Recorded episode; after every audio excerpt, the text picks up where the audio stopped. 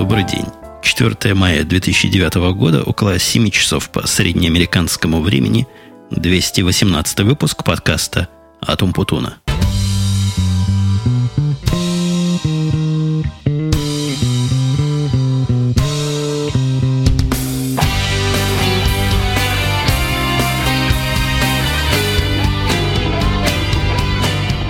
Я думаю, да я просто уверен, что те из вас, кто читает мой твиттер, а доложу я вам в последнее время в твиттере, я начал совершенно необычайную активность проявлять. Пишу там много, часто.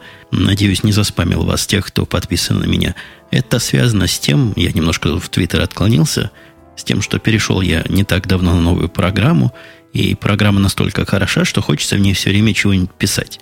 Это один из тех случаев, когда у меня, пожалуй, две области такие есть – вот в Твиттере и во всяких других подобных программках, полезных и мелких, и в фотоаппаратных штуках. И иногда после того, как я приобретаю новый объектив, это дает мне целый, не по-русски говоря, пуш, ну, то есть второе дыхание такое, и после этого я довольно часто и много фотографирую. Потом все это дело утихает и выходит на свой обычный уровень. Вот сейчас я в таком пуш активном режиме пишу в твитах, и, и там я написал, что был на прошлой неделе болен, Сразу же, конечно, нашлись добрые люди, которые поинтересовались ли не свинячий грипп у меня. Ну, спасибо им на, на добром слове. Я думаю, они плохого не хотели, просто, наверное, им показалось, что это забавная шутка. Нет, вроде бы у меня был не грипп, а просто то, что называлось на моей доисторической родине ОРЗ, такая легкая простуда, которая, к сожалению, подкастерам противопоказана, ну и как всем людям, которые занимаются или творят скорее своим голосом. Голос портит простуда абсолютно неупотребимо, и сейчас я тоже на уровне условной употребимости моего голоса. То, что я сам себя, как я сам себя сейчас слышу, это ни в какие ворота не лезет. Приходится делать наушники потише себе и вообще закрывать глаза и, и уши на то, как я сегодня с вами разговариваю, потому что поделать тут с этим я ничего не могу. Вот такой я действительно сегодня не до конца здоров и не до конца подчинен. И из самых последних новостей, а новостей тут у меня из всяких событий довольно много за отчетный период случилось. Но вот тема, которая не вошла у меня ни в какие шоу-ноты по причине свежести. Сегодня я приобрел новый Bluetooth headset, то есть штука, в которую говоришь без провода, объясняю на чисто русском языке. Она мне нужна для моего нового BlackBerry. И, по-моему, я рассказывал о том, что то ли собираюсь, то ли уже получил этот самый BlackBerry – Курв, который называется, он всем хорош, но он плохо совместим с аксессуарами от старого. То есть с блютусовскими аксессуарами, конечно, совместим, но со своим запасным, а без запасного я вам должу устройство, я просто жить не могу. А основной мой Bluetooth переговорник хватает на 4 часа разговоров. Это доказанная длительность. И также доказано, что иногда бывают дни, когда мне приходится его заряжать в процессе дня – а когда его нет, а вдруг звонок, ну что я буду держать этот телефон у уха, а как в это время работать или чего-то нажимать на клавиатуре. Посему проблема ребром стояла, приобретение некого запасного устройства, а, а тут как раз по заказу буквально. Хотя никто не заказывал, на глаза попался девайс, по-моему, в процессе подготовки к радио Ти я его нашел в предполагаемых темах девайса той же фирмы Plantronics, которой я теперь верю, в смысле Bluetooth, переговорников, из которой в последнее время в этой области иду рука об руку. Ну, то есть ухо а, об телефон. Выпустили они странного вида такое олдскульное устройство, которое называется Voyager Pro. И этот Voyager Pro, он позиционируется у них как самый продвинутый в области этих Voyager. Стоит он 99 долларов, и на вид он настолько другой, настолько отличается от моего обычного блютусовского плантурниковского 900 какого-то устройства, что решил я его приобрести в виде бэкапа. Сказано, сделано. Поехал сегодня в ближайший Best Buy. Я читал, что в Best Buy они уже продаются. До этого спросил Twitter, всемогущий и знающий все, но в этот раз Twitter ничем не смог помочь, потому что, ну, совсем оно новое. Вот только-только вышло, только, только в продаже появилось, наверное – из знакомых вам людей я один из первых являюсь счастливым обладателем этой штуки. И если охарактеризовать эту железку в двух словах, а на большее количество слов меня пока не хватит, потому что опыта с ней нет. Вот всего часа 3-4 назад приобрел, то, наверное, два слова будет очень неплохо. Одевается это дело, скорее, обкручивается это дело вокруг уха немножко странно, но, в общем-то, удобно. Э, мне показалось, что для того, чтобы вот, эту, вот этот наушник с микрофоном носить, необходимо серьезные уши, у которых хрящи там как следует закалены, которые не сгинаются под малой тяжестью. Мои уши как раз подходят по всем этим требованиям. Хорошо одевается, хорошо сидит, практически не чувствуется громкость. Субъективно такая же, как и на моем основном 900, по-моему, 25-м Плантрониксе, но удобство, наверное, даже выше. Я сегодня на нем проговорил полтора часа, и за полтора часа ушная раковина абсолютно не затекла и, и никаких дискомфортов не получила. Я даже уже начинаю раздумывать, может быть, это попытаться использовать основным, а то, которое было абсолютно бесподобным, не основным, до этого станет запасным.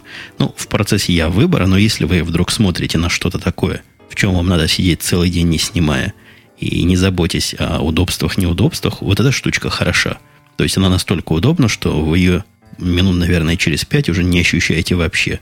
И я даже удивился пару-тройку раз, когда она вдруг в ухе у меня зазвонила.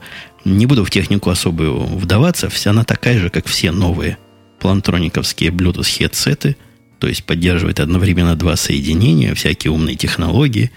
Говорят, у нее там какое-то особо мудрое шумоподавление есть – мне оно не мешало, то есть те, кто меня слушает с той стороны, говорят, что слышно не хуже, чем было раньше. Насколько лучше, трудно понять, потому что и, и до этого было, в общем-то, хорошо. И еще в том же Твиттере, по-моему, на прошлой неделе я поделился своим удивлением. И, по-моему, у меня дежавю по поводу такого удивления. И даже настолько недалекое дежавю, что мне кажется, было это уже в эпоху подкаста, то есть в последние 3-4 года, я, наверное, о чем-то подобном рассказывал. Я попытался запустить новый принтер, который, по-моему, в ваших кругах, ну или во всяком случае в кругах, где живет большинство моих слушателей, называется MFU, мультифункциональное устройство.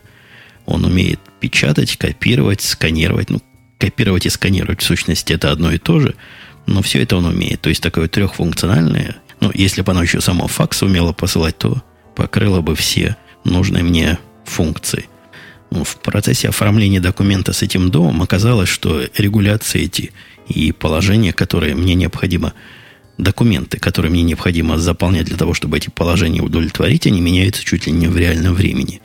Некоторые бумаги, которые я запомнил, заполнил, простите, месяц назад уже устарели.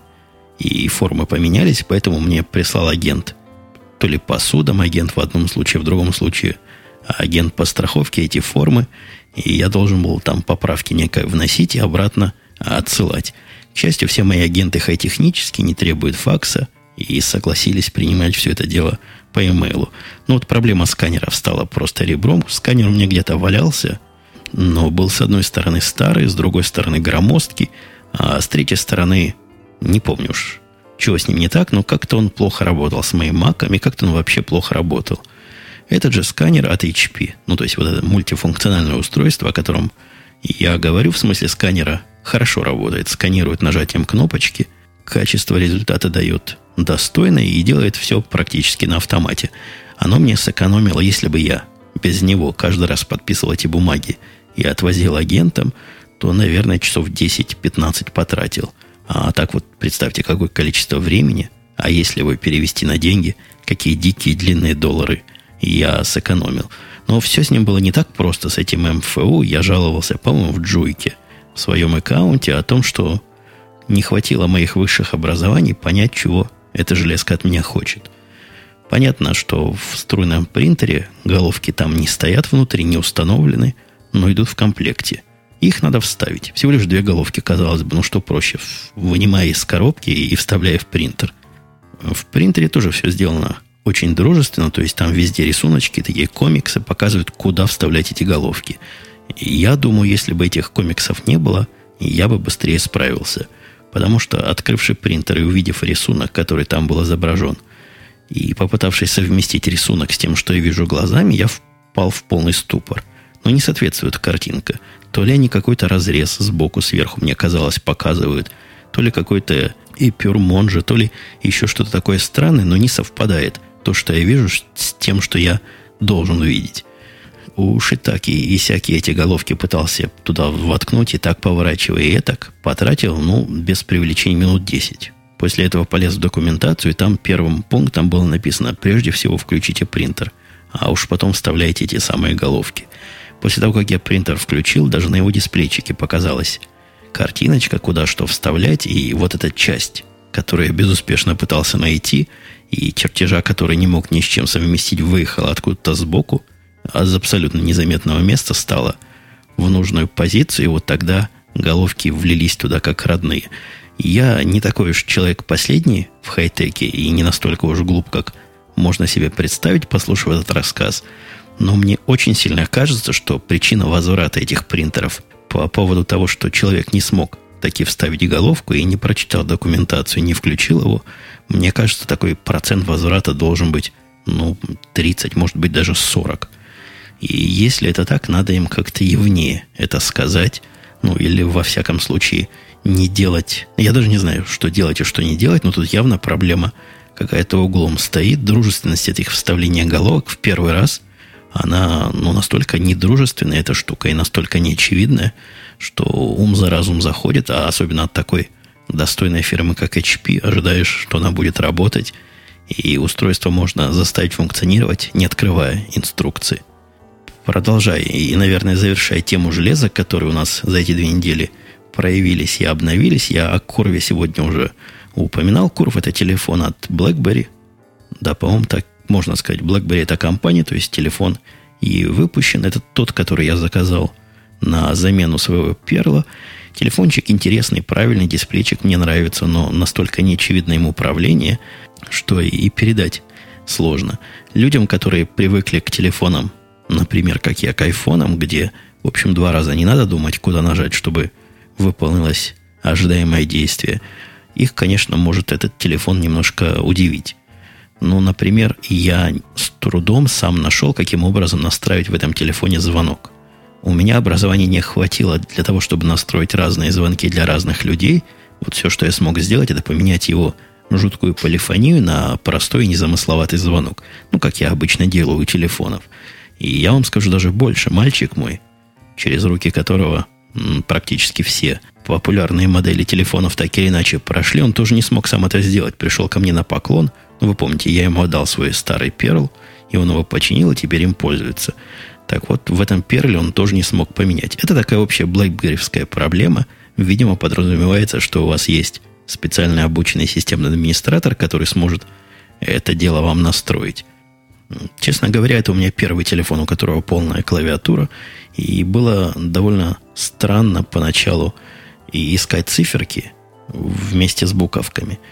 То есть он на самом деле, у него там кверти клавиатура, а циферки где-то сбоку с припеку. И первые несколько дней вызывало трудности и напряжение найти, где же нолик нажать и где же там решеточка. Ну, со временем привык, хотя мне все-таки кажется, что полноэкранные такие клавиатуры – это не наш путь. Ну, в случае этого BlackBerry, ладно, может быть, на нем удобно писать имейлы, может быть, кто-то умеет вслепую быстро набирать, не то, что может быть совершенно точно. Очень многие вокруг меня дико натренированы на набор почты, и я явно таким не буду. И я же ценю его за большой экран, потому что почту на нем читать удобно. Пишу очень редко с этих BlackBerry, но где-то в пути почитать, что произошло, или подключиться к какой-то системе, посмотреть на ее показания тоже весьма и весьма полезно. А экран несравнимо более велик, чем в том же Перле. Хотя, конечно, также несравненно меньше, чем в том же айфоне. Подходя потихонечку к рабочим темам, было у меня пару размышлений в эту сторону. Я нашел себя, самого себя, остановившимся в, в этой вечной гонке производительности против хаоса, то есть они бегут в противоположные стороны. Чем быстрее пытаешься проблему решить, тем больше хаоса наводишь. Так что взял я себя в руки, взял своих орлов в руки, и практически на целую неделю мы ушли в режим не производственный, но, к счастью, режим, который наш начальник соглашается понимать как необходимый. Несколько дней в неделю мы занимались улучшением управляемости, упрощением систем, ну, то, что называется модным словом рефакторинг, и очень так полезно занялись, ничего в процессе не поломали, а многие куски, которые уже давно руки чесались переписать, переписали как положено, улучшили, расширили, углубили. И, в общем, я за прошедшую неделю остался в самом благодушном впечатлении, хотя в смысле продукта мы дали мало чего. Кстати, по поводу продукта и даваний много или мало, я делился в Твиттере о том, даже тем восторгом, с которым я нашел для себя программу OmniFocus, я перешел окончательно и бесповоротно, пожалуй, с программки, которую я тут как-то хвалил, которая называется Things, и которая меня разочаровала тем, что в течение ну, какого-то сильно длительного времени не могут прикрутить относительно простую, но для меня совершенно критичную функцию синхронизации этих самых списков дел и всего прочего, что там у них есть между двумя компьютерами. Мне кажется, для такой программы это совершенно недопустимая недоработка.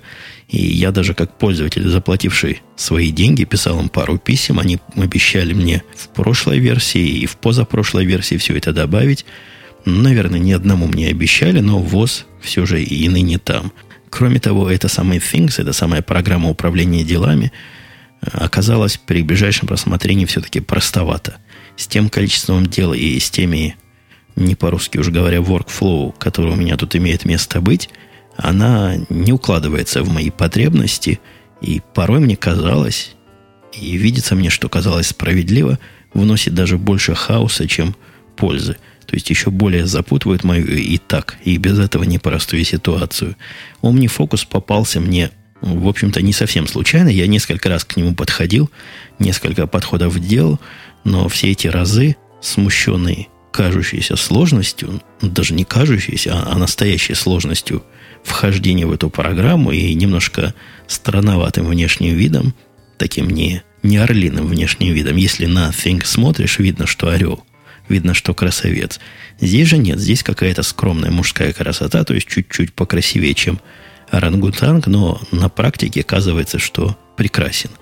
Ликам черен и прекрасен – я не буду особо углубляться в подробности этого самого омнифокуса, потому что заслуживает разговор о нем отдельного, подробного и вдумчивого подкаста или даже серии подкастов, которые я не то чтобы проанонсировал, но как-то косвенно пообещал у себя же в Твиттере, который twitter.com slash если вдруг кто в предыдущие 100 выпусков еще не услыхал, так вот, есть шанс, что соберусь я с тем или иным коллегой, или даже с несколькими коллегами, и попробуем мы то ли подкаст, то ли даже серию подкастов на, на тему GTT, на тему планирования и выполнения дел записать. Ну, сначала придумать, спланировать, записать и, конечно, предоставить вашему всеобщему драгоценному вниманию.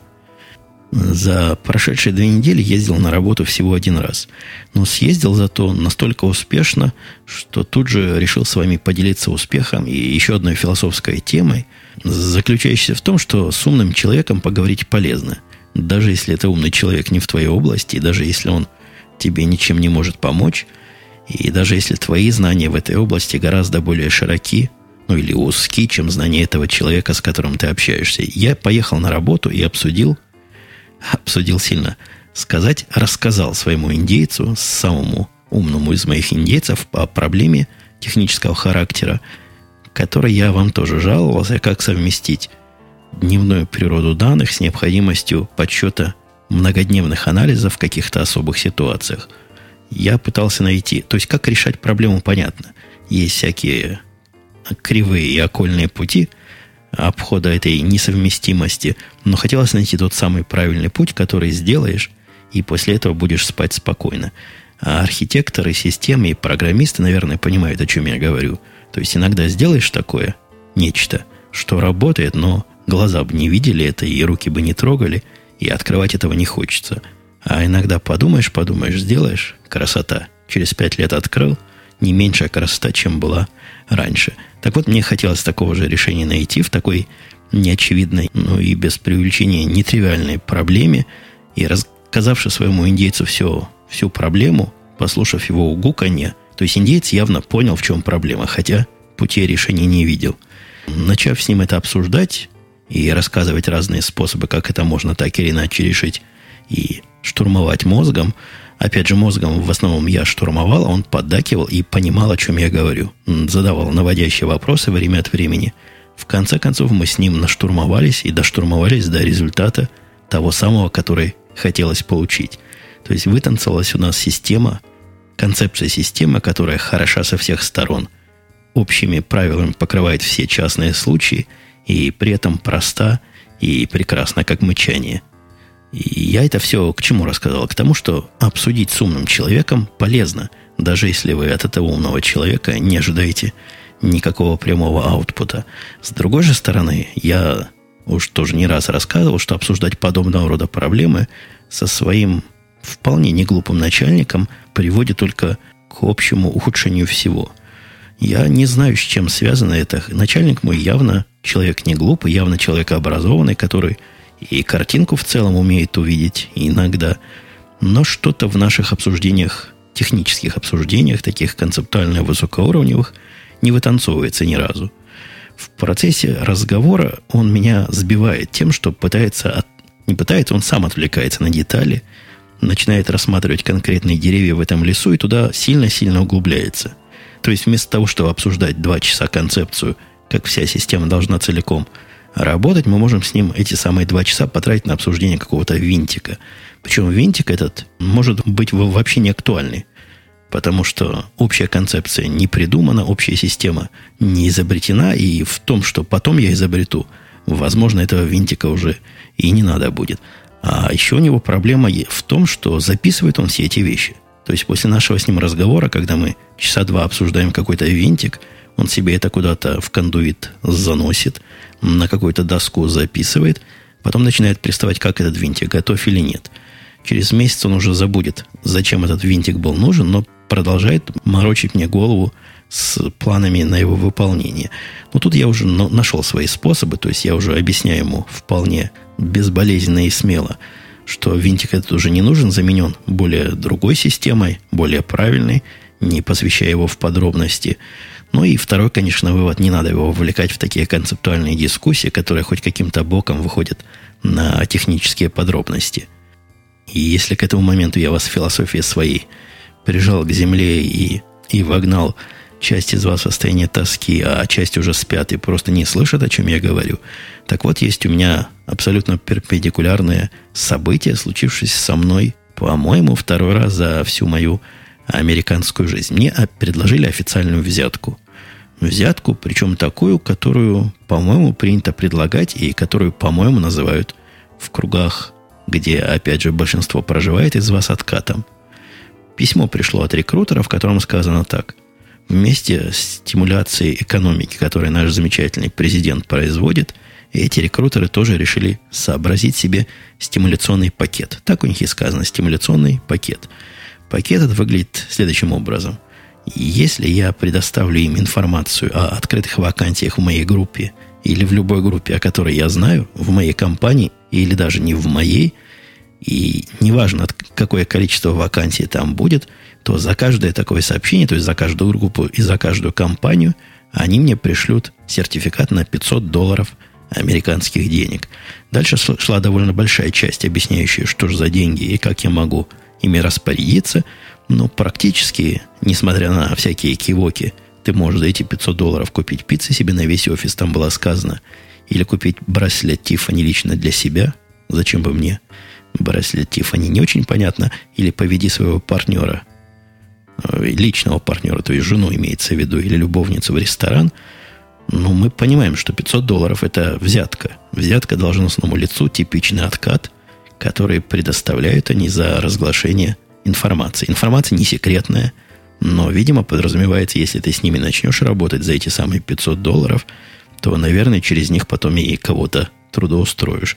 Пишут они это смело, и, видимо, не запрещены подобные подарки с законодательством. Может быть, есть какая-то верхняя граница или какие-то другие регулирующие ограничения, потому что иначе я подобной смелости себе никак объяснить не могу.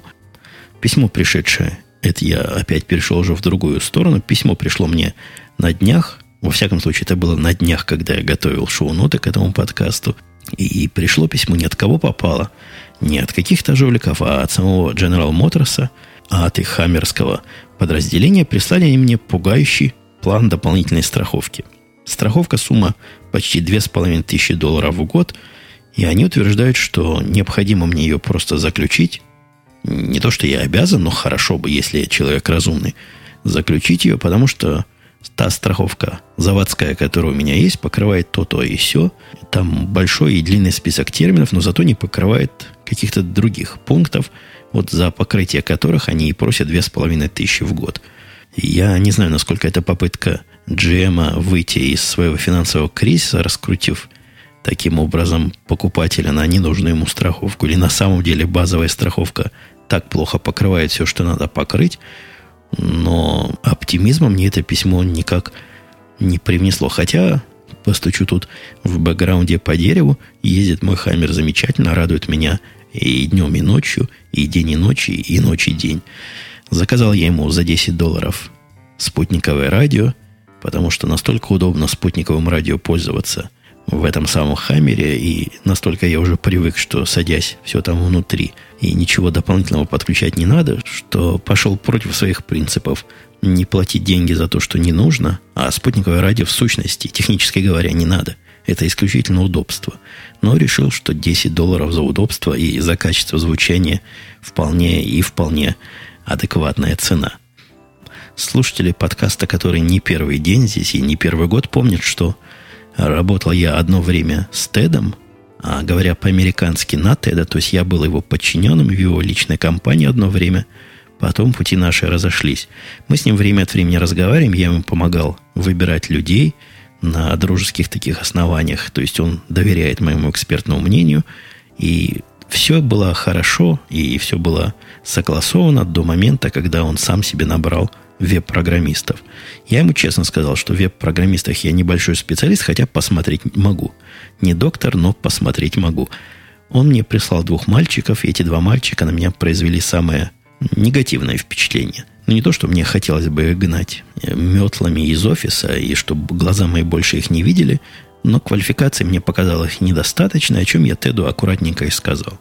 Что не рекомендую их брать, потому что даже с моими ограниченными знаниями в этой области ними не показались экспертами и специалистами. За всю историю наших с ним отношений это был второй случай, когда он взял человека или, по-моему, даже двух людей, не одобренных мной. И оба эти раза очень неуспешно. Первый раз это было в нашей компании. Он взял очень странного системного администратора, формулируя это тем, что специалист он плохой, но зато Гай хороший. Мол, человек хороший, душа у него широкая, поэтому давай возьмем его на работу. Тот первый случай был, конечно, для меня тяжел, потому что, в конце концов, вместо этого хорошего Гая, часть работы его, а в конце его карьеры, и всю его работу приходилось делать мне. Здесь же такой угрозы не было, потому что Тед со мной не связан никак с точки зрения делания чего-то. И поэтому я довольно спокойно отнесся к его самодеятельности, но решил взять и, и его дело. Он мне объяснил это тем, что ему большие умники не нужны, большие специалисты его не интересуют, ему надо, чтобы сделали веб-сайт более-менее простой, и чтобы он хоть как-то работал. И на днях позвонил он весь в слезах, рассказал, что Гаи эти, там их действительно было два, они делали продукт, веб-сайт, ну, совсем-совсем несложный, хотя немножко специфический, такой финансовый веб-сайт, представляющий результаты различных отчетов. Делали они его 9 месяцев, больше 9 месяцев. Конечно, за это время слона еще родить нельзя было, но человека можно было бы вполне и вполне достойного выродить. Не выродили ни за это время ничего. То, что показал мне Тед, их результат, который они ему выдали, а до этого эти паразиты хитрые отказывались ему вообще хоть что-то показывать. Говорят, мол, дураку полработы не показывают, как покажем, так удивишься. Странный такой сайтик, если бы если бы я мог, я бы вам показал, вы бы все вместе со мной посмеялись.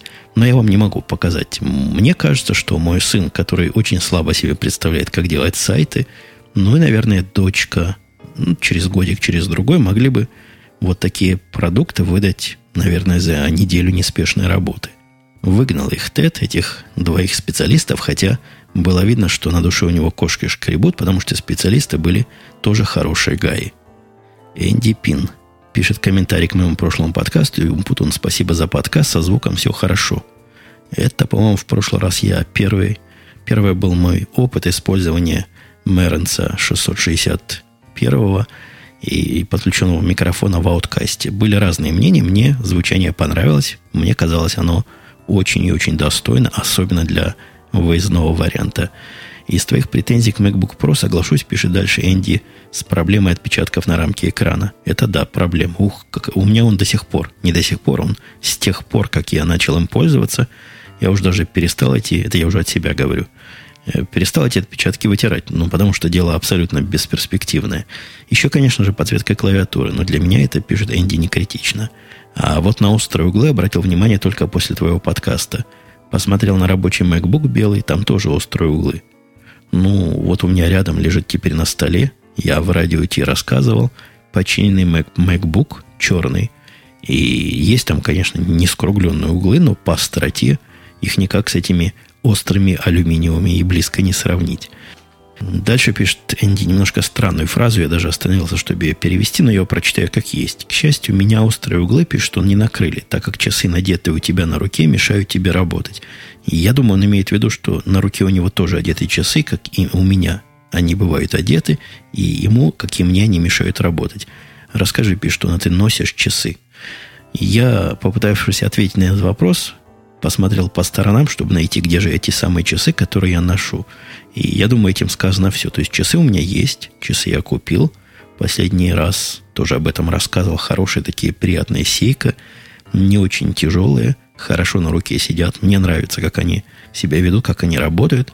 Но вот функциональность всего узкого устройства настолько не вписывается в мой образ жизни и не настолько плохо совместимо с лаптопами – ну, действительно мешает нажимать, мешает класть руки на поверхность клавиатуры, что где-то валяются. В конце концов, какие все мои предыдущие часы отойдут, наверное, к моему мальчику. Сангар Саор говорит, забавно, послушал подкаст от 2005 года, очень сильно изменился темп голоса. Был моложе, что ли? Или Димин коньяк так действует? Кстати, Юджин пишет дальше, он не будьте ли так любезны дать ссылку на модель сейки. Во, Опять про часы. Я не специально их подбирал. На модель сейки... Ну, если я найду эти сейки, я попытаюсь найти и ссылку на ее модель. Надо модель знать, чтобы дать ссылку. Что же касается голоса, который изменился с 2005 года, на самом деле я начинал записывать его уже взрослым человеком, этот подкаст. И изменение голоса связано с тем, что за годы записи я научился передавать голос как есть. Я не буду вторгаться на территорию другого моего подкаста «Теория и практика звукозаписи», но одна из самых серьезных специфик записи на плохую аппаратуру или не умея этого делать, или используя совершенно недостойные микрофоны, это тем, что частотный диапазон голоса калечится неимоверно. Ну, достаточно сказать, что простые микрофоны, которые электретными называются, и которые вы, наверное, знаете как компьютерные, они отрезают все – что ниже 200 Гц. В моем голосе того, что ниже 200 Гц, много, и отрезание этого диапазона приводит к сильному изменению и к тем самым модификациям, которые уважаемый Сангар Саор слыхал. Так что я звучал так всегда, но просто за это время научился передавать себя близко к реальности. Евгений пишет SEO 2 use 2P. Прошу прощения, что комментарий не по поводу этого выпуска. Я не так давно слушаю твой подкаст, может быть, пару-тройку месяцев. Сейчас начал скачивать первые выпуски и слушаю с самого начала. Это, кстати, популярный паттерн, который это я сам себя опять перебиваю, который меня не перестает удивлять. И я, с одной стороны, новостей, конечно, не рассказываю, и, наверное, то, что я говорю, можно и слушать с задержкой в 3-4 года, но мне все-таки это кажется немножко диковинным.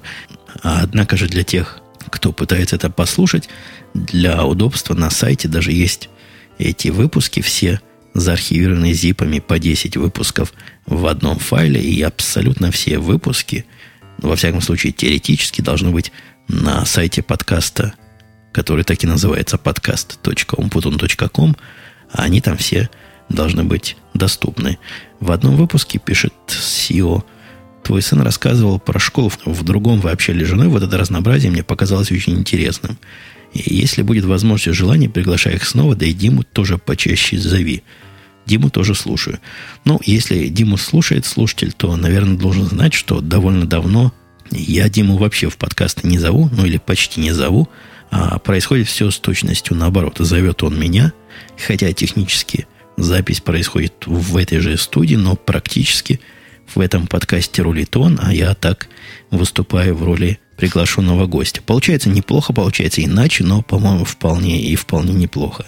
Так что рекомендую в подкасте Димы, то есть Янки после пьянки на арподе ypp.arpod.ru находить эти подкасты и слушать. Да и Димны подкасты, говорят слушатели их, вполне и вполне неплохие. Я просто их не в состоянии э, слушать, потому что, слушая подкасты, выпуски которых мне приходится пропускать, и я чувствую некий моральный дискомфорт.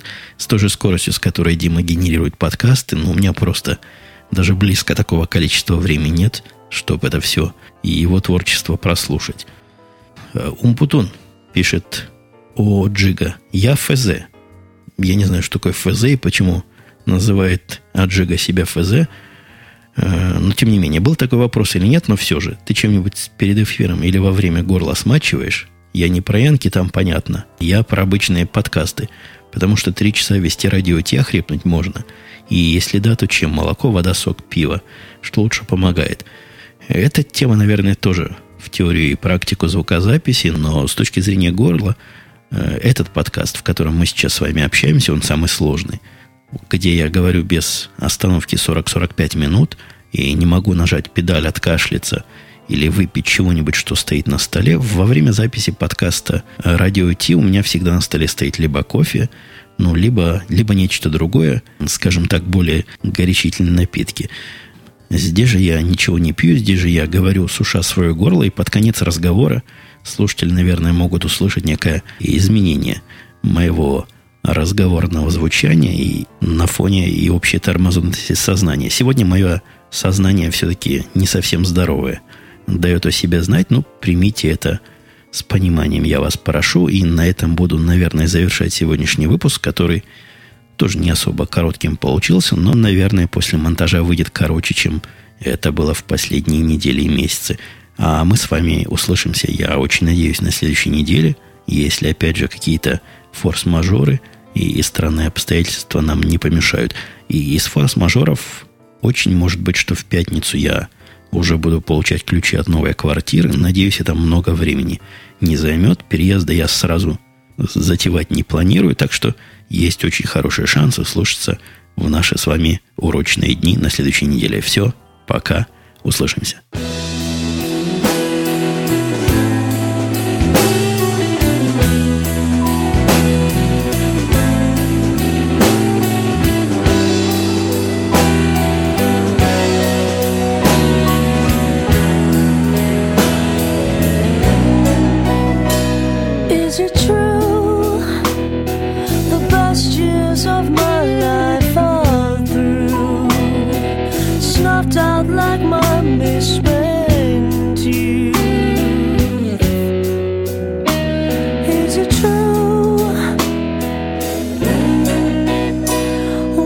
proof, regurgitated shallow views, a sunset on a sea of use.